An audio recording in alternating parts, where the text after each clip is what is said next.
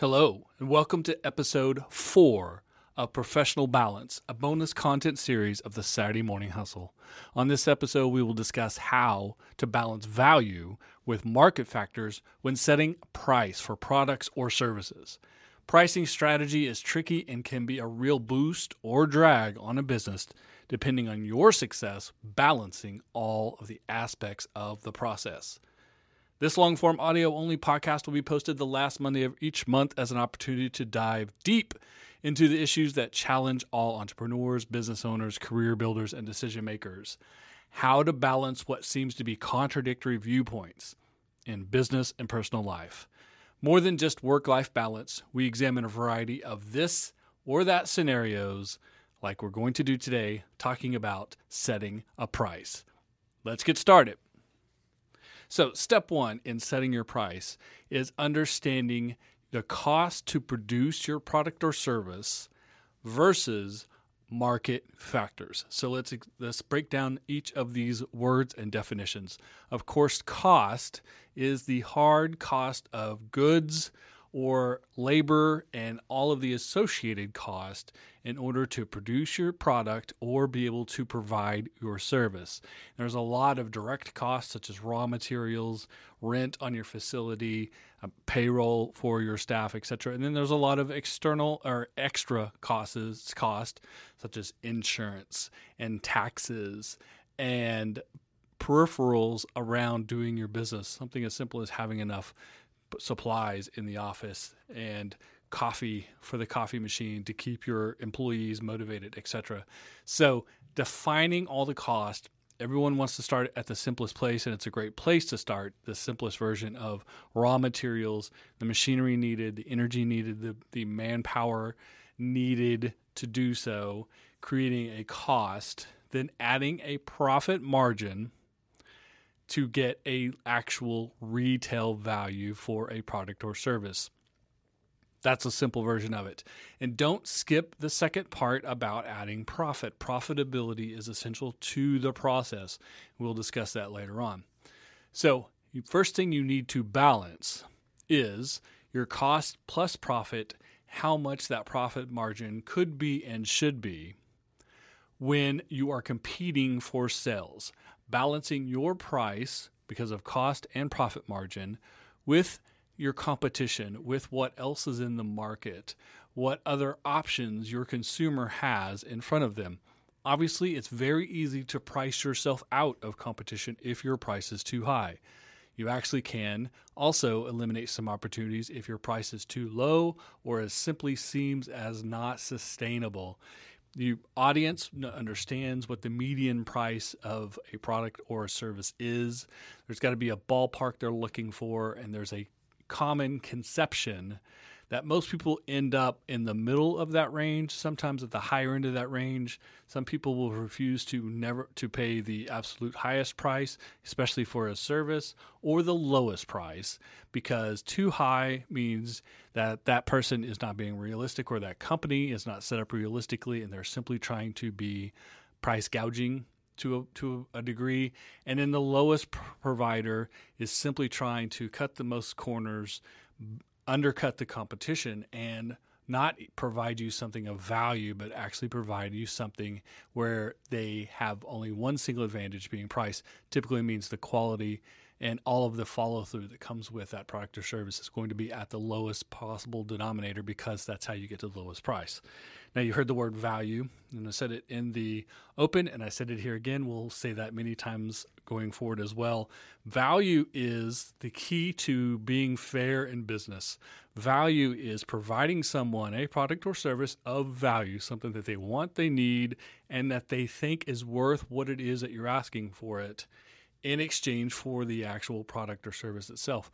That is what value means. So if you can't create value for people, you're simply selling them on an idea or a concept that is unnecessary or unneeded. There are things like this in the world.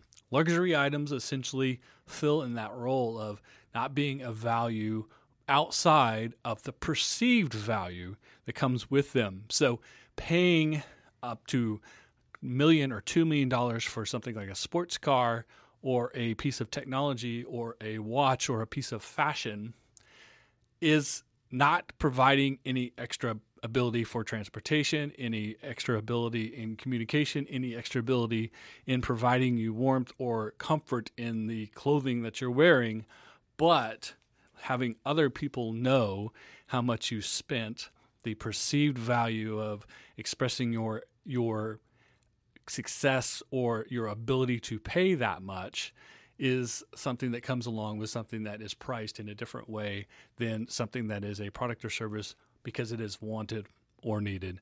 Thus, the difference between value and perceived value. We'll get a little bit deeper to that in the future.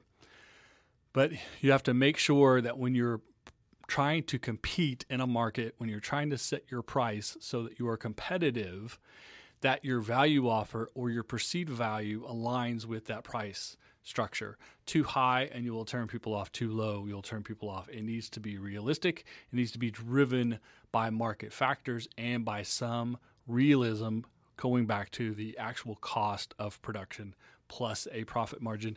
Now, most people still understand there's profit to be had and they don't mind profit to a point and one of our last points when we get through the conversation today will be how much profit is enough profit. But for now, we understand it's cost plus profit. So the second item to consider is are you driving the price setting process or is the market driving this process? The first thing you have to do is, of course, figure out where to start. Where is a number that you can start at that you can move up from or down from or stick with when it comes to actual cost plus profitability that can compete in the market. And the market will tell you that. The market will tell you what a range is for your product or service. A little bit of due diligence, and a little bit of research on your part can tell you where that number should start.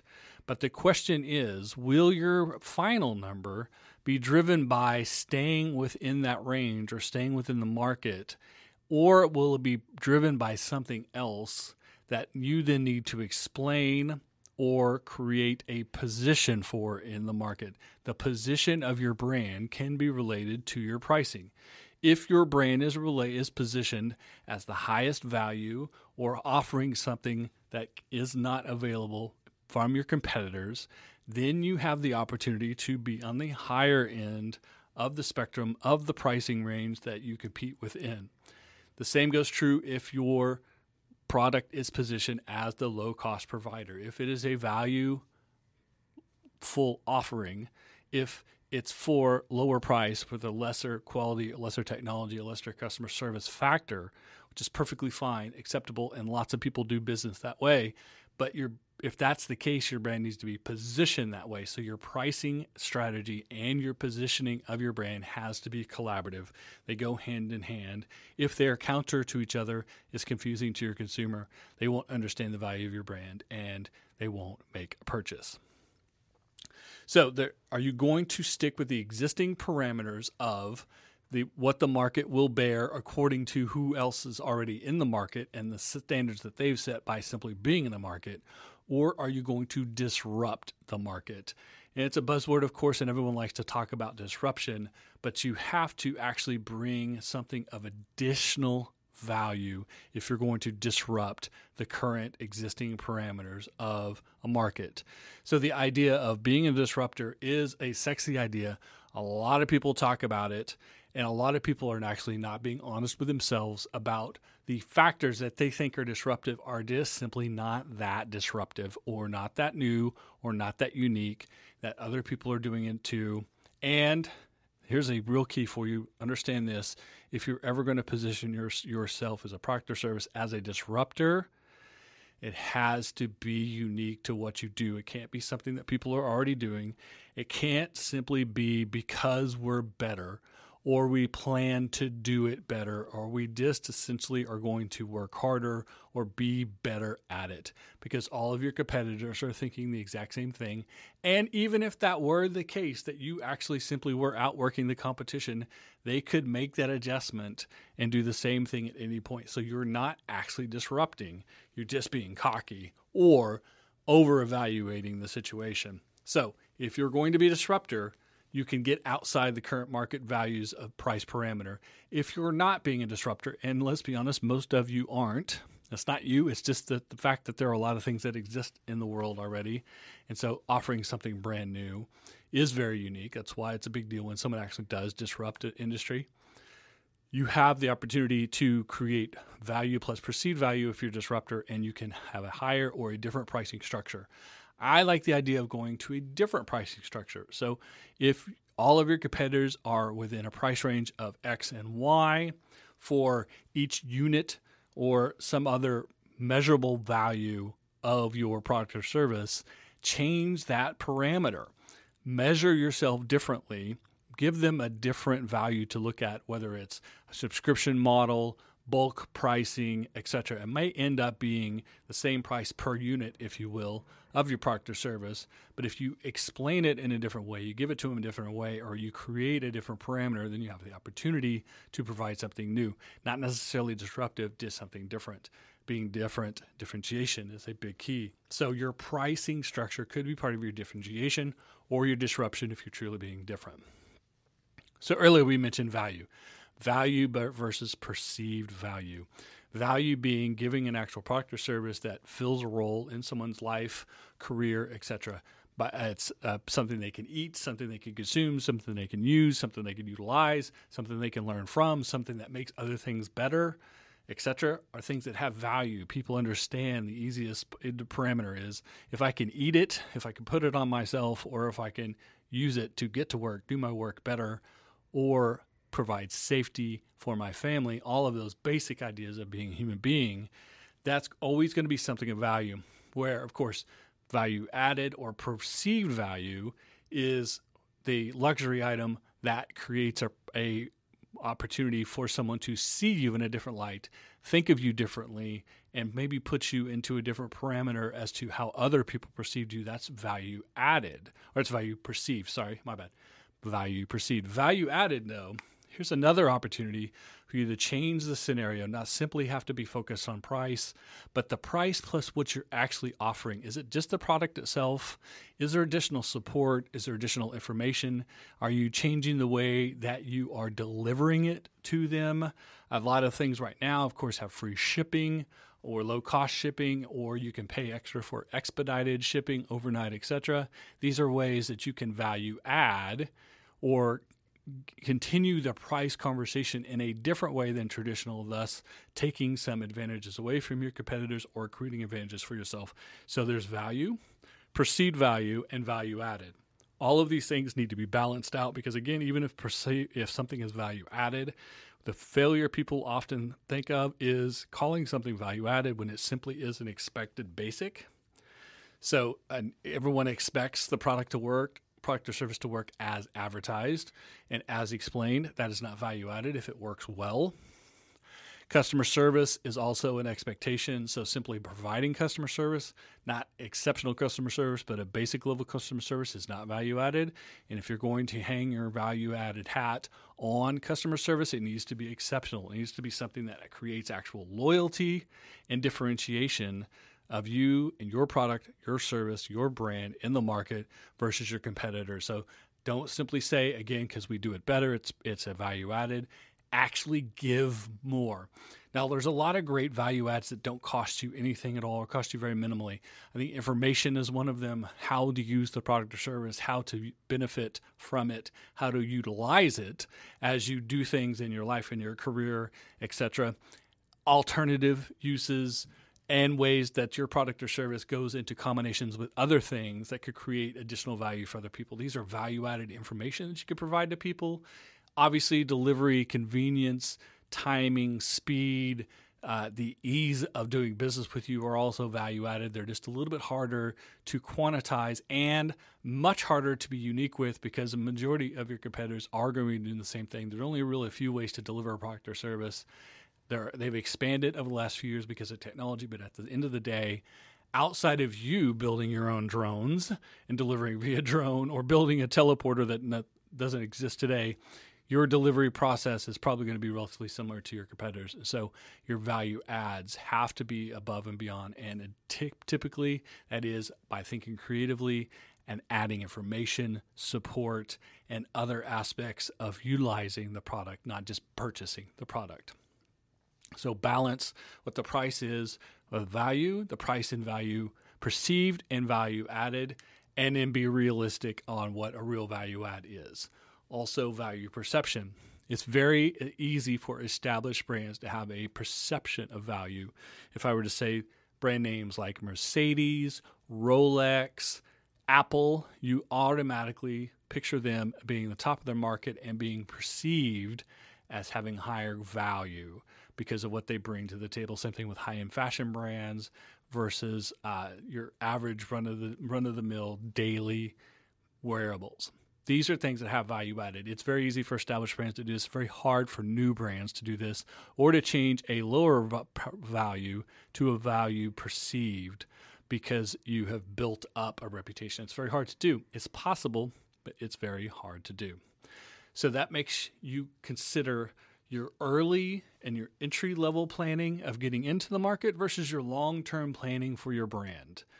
Too many brands come into the market handicapped by being new and often have the wrong pricing structure that either doesn't get them into the market the way they need and, and the company ultimately fails or locks them into a price position and a perception of their brand that they can't shake later when they need to get in from out of initial launch and into profitability mode. So, as you consider what your profit should be on your price point as you enter the market or as you add product or services to an existing brand, understand the conversation balance needs to be what can we do now? How do we start? Do we start low or do we start high? Do we make compromise, etc.? Is it value, value perceived, or value add? And how will we manage that process as we move forward if it's barely successful, if it's highly successful, if it's completely not successful? How will we manage the process in order to ultimately land in a pricing position where we need to be, not simply where we want to be, or where we need to be at the beginning, but once we're established? Established brands have the opportunity to raise their prices because of value perception, but it takes a long time. And sometimes brands never get out of the box they originally create for themselves, which is being a low cost provider. I think Walmart is a great example of this. Walmart obviously is a big business that makes a lot of money. They're very successful, but at the end of the day, their products are low cost mostly, based more on volume and they are a successful organization, but they're still perceived as a low cost brand. No one is talking about the high fashion value of Walmart. They're looking at the price and availability, which is how they started the brand, how they exist with the brand, and how they stay with the brand. They can often try offshoots of their brand in order to create value perception, but at the end of the day, that brand is going to stay the way it is. So as you start your brand, your product, your service into the market, when you're understanding your pricing as you enter the market, if you set yourself too low, you can remain there for a long time or potentially forever. If you set yourself too high, you have the potential to price yourself out of the market before you even get started.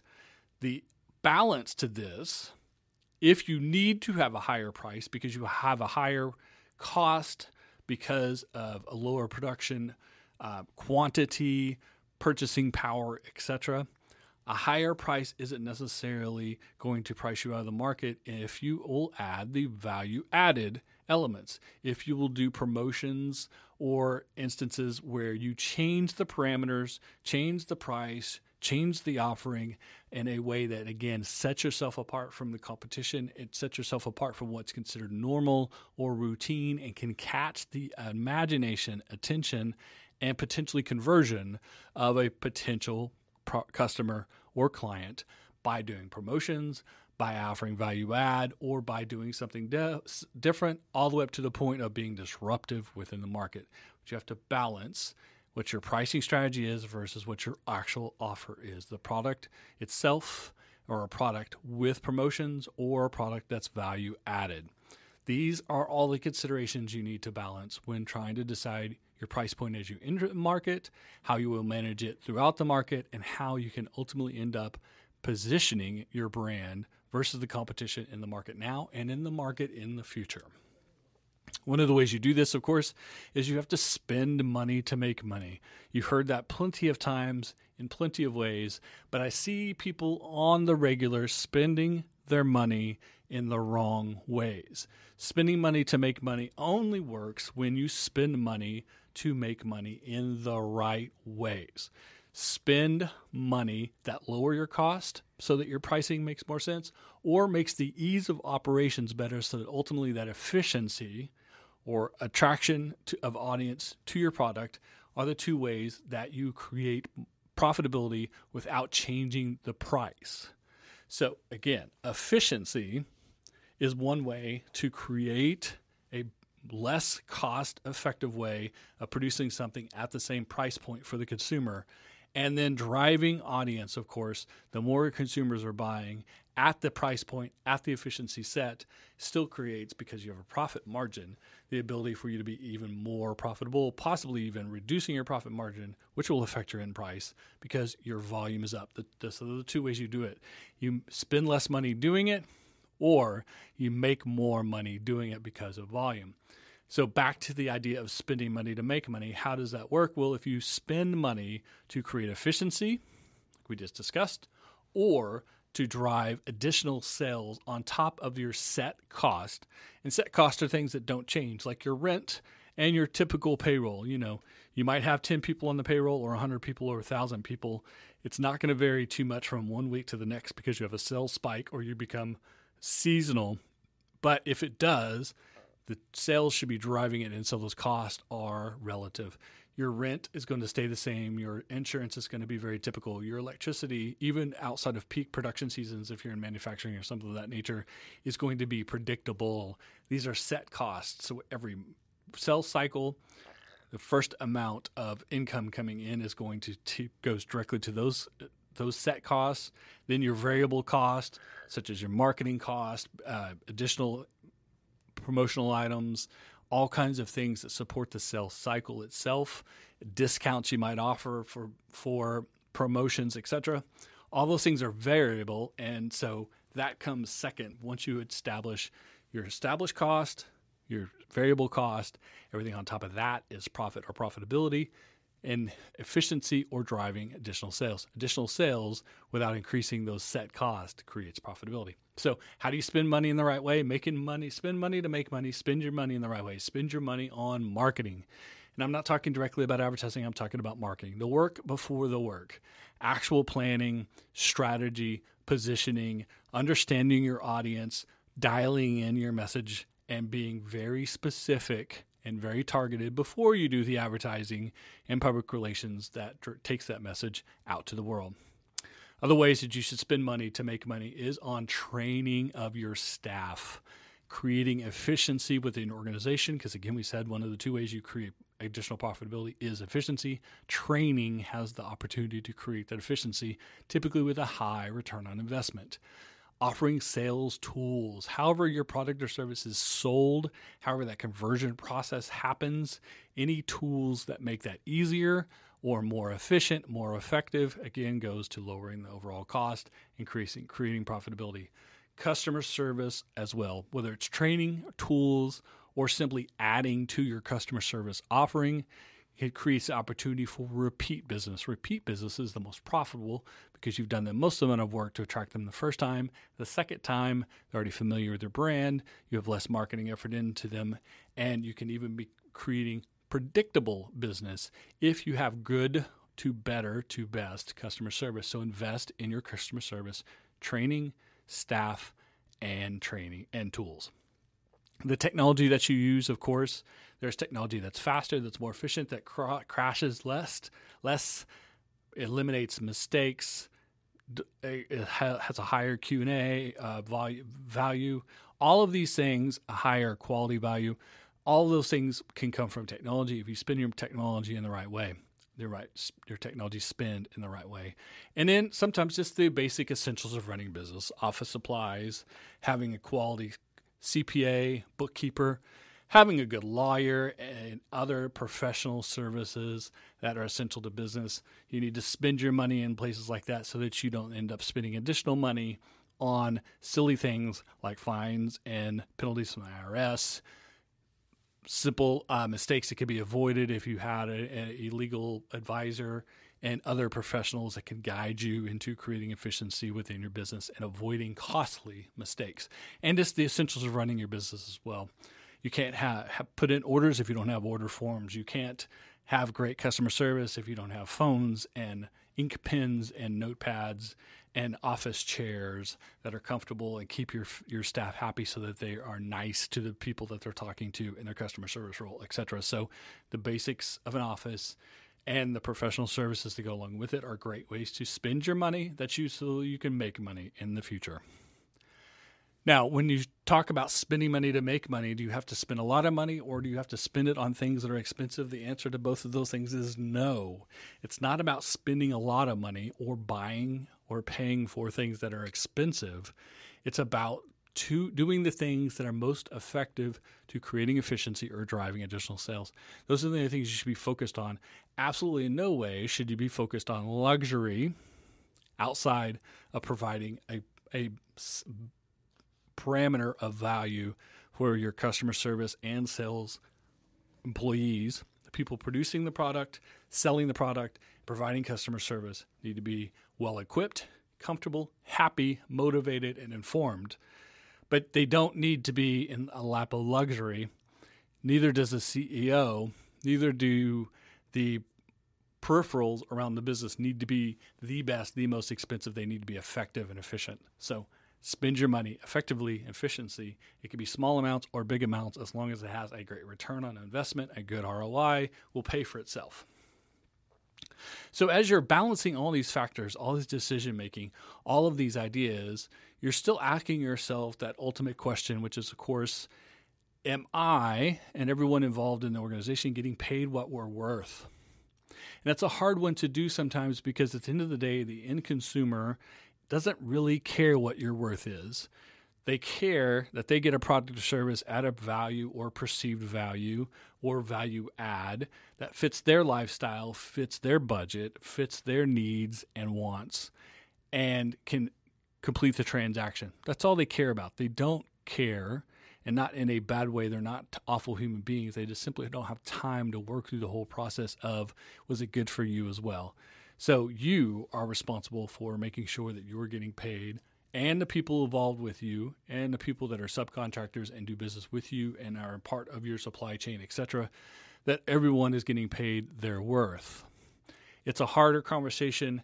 It's definitely too deep for this podcast today, but needing to have that idea in the back of your head as you try to balance how you you set yourself in the market, how you set your price, and how your brand is perceived is by ultimately being able to pay the people in the value chain their worth.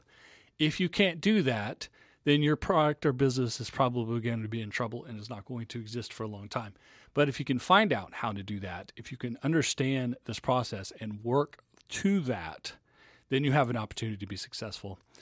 There's an old saying that you don't pay someone for the hour it takes for them to solve your problem, but you pay for them for the years of experience to know how to solve your problem. So don't get too focused on price per unit or price per hour or how much I get paid per. But do be focused on the worth and value of yourself and the people associated, and that you're you're also providing value to the consumer at the same time. So that perceived value versus what the competition is offering will either create an opportunity for you to be successful or create a hurdle for you to get over that you may not make. So try to gain what you can, what you're worth, without, of course, being too greedy and too aggressive and trying to spend your money's in, money in all the wrong ways, but by spending your money in the right way. But as you begin to create sales opportunities, conversion with profitability, your profitability comes by offering value. It's where we started. Point 1A of our conversation today was profitability by offering value. But too many people often now that they're on the successful side of the conversation, that the pricing structure is working and they are being profitable, have success guilt. And I can tell you from experience, at first, it feels wrong, but the more you do it, if you are providing value, you understand that there's nothing to be guilty about. Now, if you're simply making profitability on people because they're gullible, because you are not offering what you profess to be doing, or other things that aren't value focused for the consumer, for the end user, for the customer, for the client, then that's something you should feel guilty about. But if they are getting something they feel is a great value, they're happy to make the purchase, happy to, to buy the product or service, happy to be part of the conversion process, happy to repeat their business, happy to tell other people about it as well, and you're able to cover your cost and have profitability so that that profitability can sustain you in times when you are less profitable. That's right. That's the whole role of profitability. Then there's no reason to feel guilty about success. So, sidebar, real quick, about profitability. Too many people demonize profitability these days. It's absolutely essential. When 2020 came along, COVID 19 shut our businesses down. There are a lot of businesses who didn't stay open during the shutdown. They weren't able to come back open because they didn't have enough money in the bank to have their sales go away or be greatly diminished and move forward because they didn't have enough in savings. The savings comes from profitability. You have to be profitable when times are great so that you can survive when times are bad. Sometimes it's COVID 19 shutdown, sometimes it's seasonal, sometimes it's a new competitor in your market, sometimes there are other factors outside your control that will slow or stop your sales process and limit your ability to, to make money and cover your cost. That's when profitability comes in. That's when the savings, that's when the additional income that you've had previously will come forward to fill that gap until you can get back into a positive profit process. Profitability keeps businesses open when times are slow, when they're affected by things out of their control, or simply having to adjust to the market factors.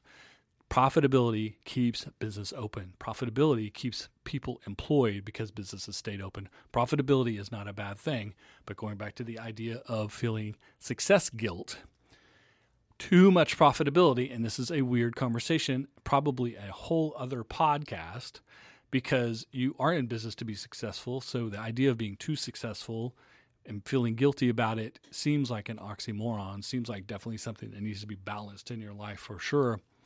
But if you are providing something that your consumer is super happy to buy from you or pay for your service that they see the absolute value in it from start to finish and they're they're willing to do it at the profitability margin and you can produce enough of it and produce it at a quality level continuous that keeps repeatable business then there's no such thing as too much profit.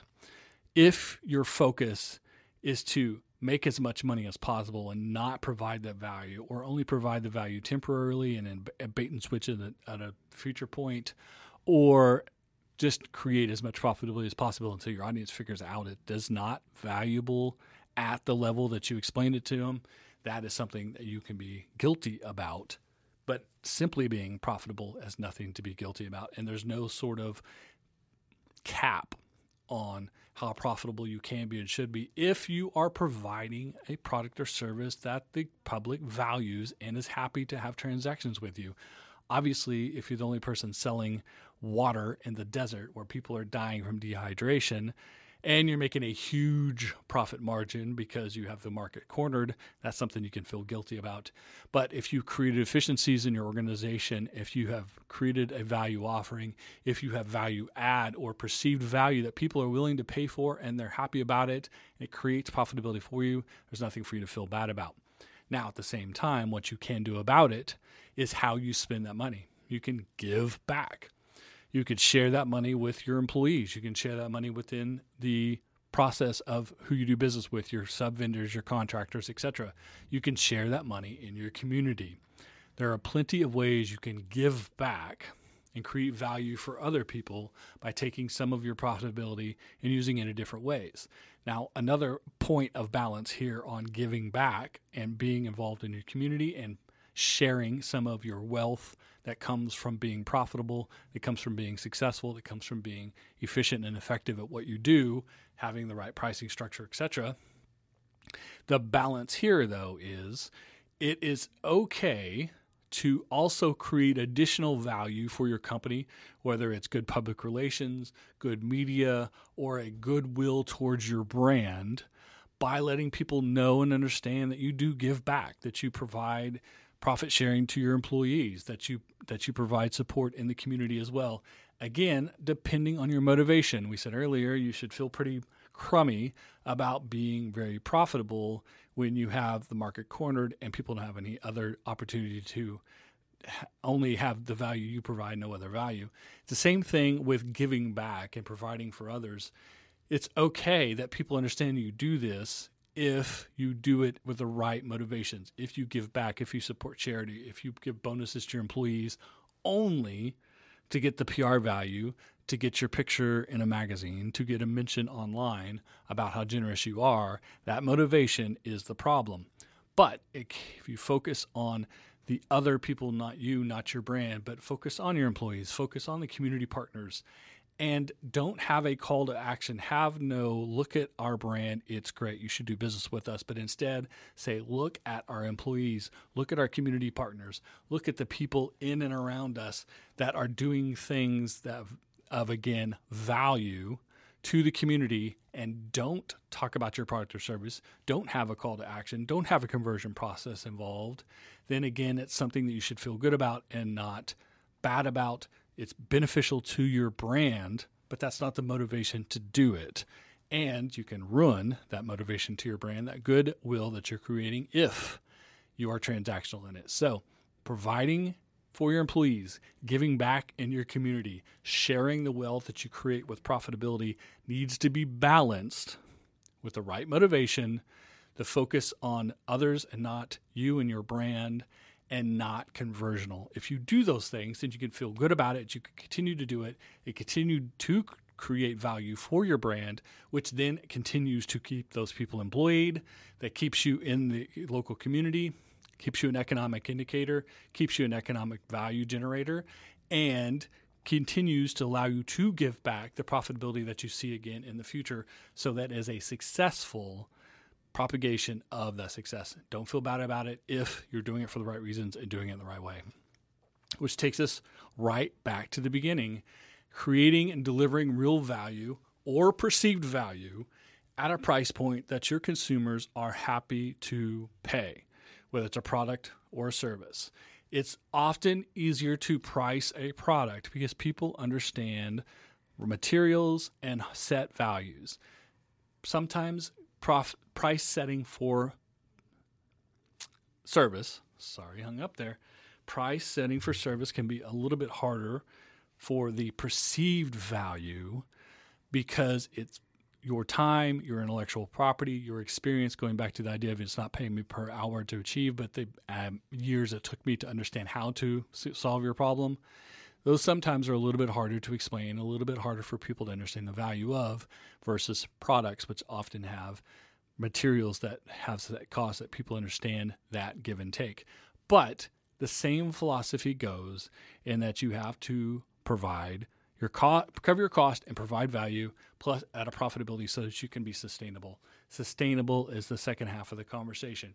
You have to do things that work now. You have to be able to generate sales now, enter the market, gain attention, gain audience, get people to understand your, your service offering, your product and value that comes along with it, whether they want to do business with you, and then if they want to do repeatable business with you. So continue to spend the money so to create those opportunities for you now. At some point, you'll run out of runway, something that we talk about when we invest in businesses, or spend so much money without seeing it come back because you got to spend money to make money. Well, that make money has to come back to you, or you run out of runway. That puts you in the big picture scenario: is have you built up your brand enough? Have you created enough business relationships? Have you created enough transactions that could be repeated because you have the right price? to attract the right audience for the right reasons? Have you done things in the right way? Are you being honest up front and providing value? If you're doing those things, then spending money to make money, attract the right audience has the high potential to be successful. But if you're doing those things in the wrong way, or you've put your your have not considered your price strategy in a big picture scenario as you get started, sometimes you can paint yourself into a corner. The key to business success is having to adjust to the market conditions. Sometimes they're huge conditions like COVID 19 shutting down the entire market. Sometimes they're small things like a new competitor or an additional sales tax or a tariff on, on materials that you buy or a source going out or new technology taking people's attention in different ways. Either way, whatever happens, your business is only successful if you can adjust to those things. If your strategy of pricing and value offered, profitability, etc., was wrong from the beginning, was too low in order to try to move fast, or too high in order to create perceived value, you might have painted your business into a corner and keep you from ultimate growth or sustainable growth. So, that is the conversation that you have earlier about the big picture versus the immediate. How much do you do now? Do you take a loss? Do you take less? Can you adjust moving in the future as you develop these things, as you create value? Can you get paid for that value? These are all the conversations, these are all the elements that need to be balanced in a pricing structure.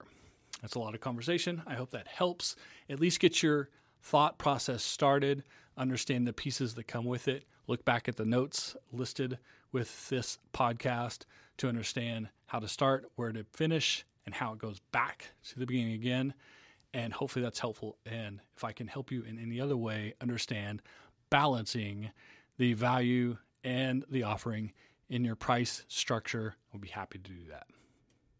Thank you for listening to the Professional Balance bonus content series of the Saturday Morning Hustle podcast. I'll be back next month with a new topic, new podcast every Saturday with hustle and motivation advice from the office while the competition is still sleeping. Please subscribe, leave a review, and make a comment on social media about what balance issues you would like to hear discussed on this series in the future. Thank you.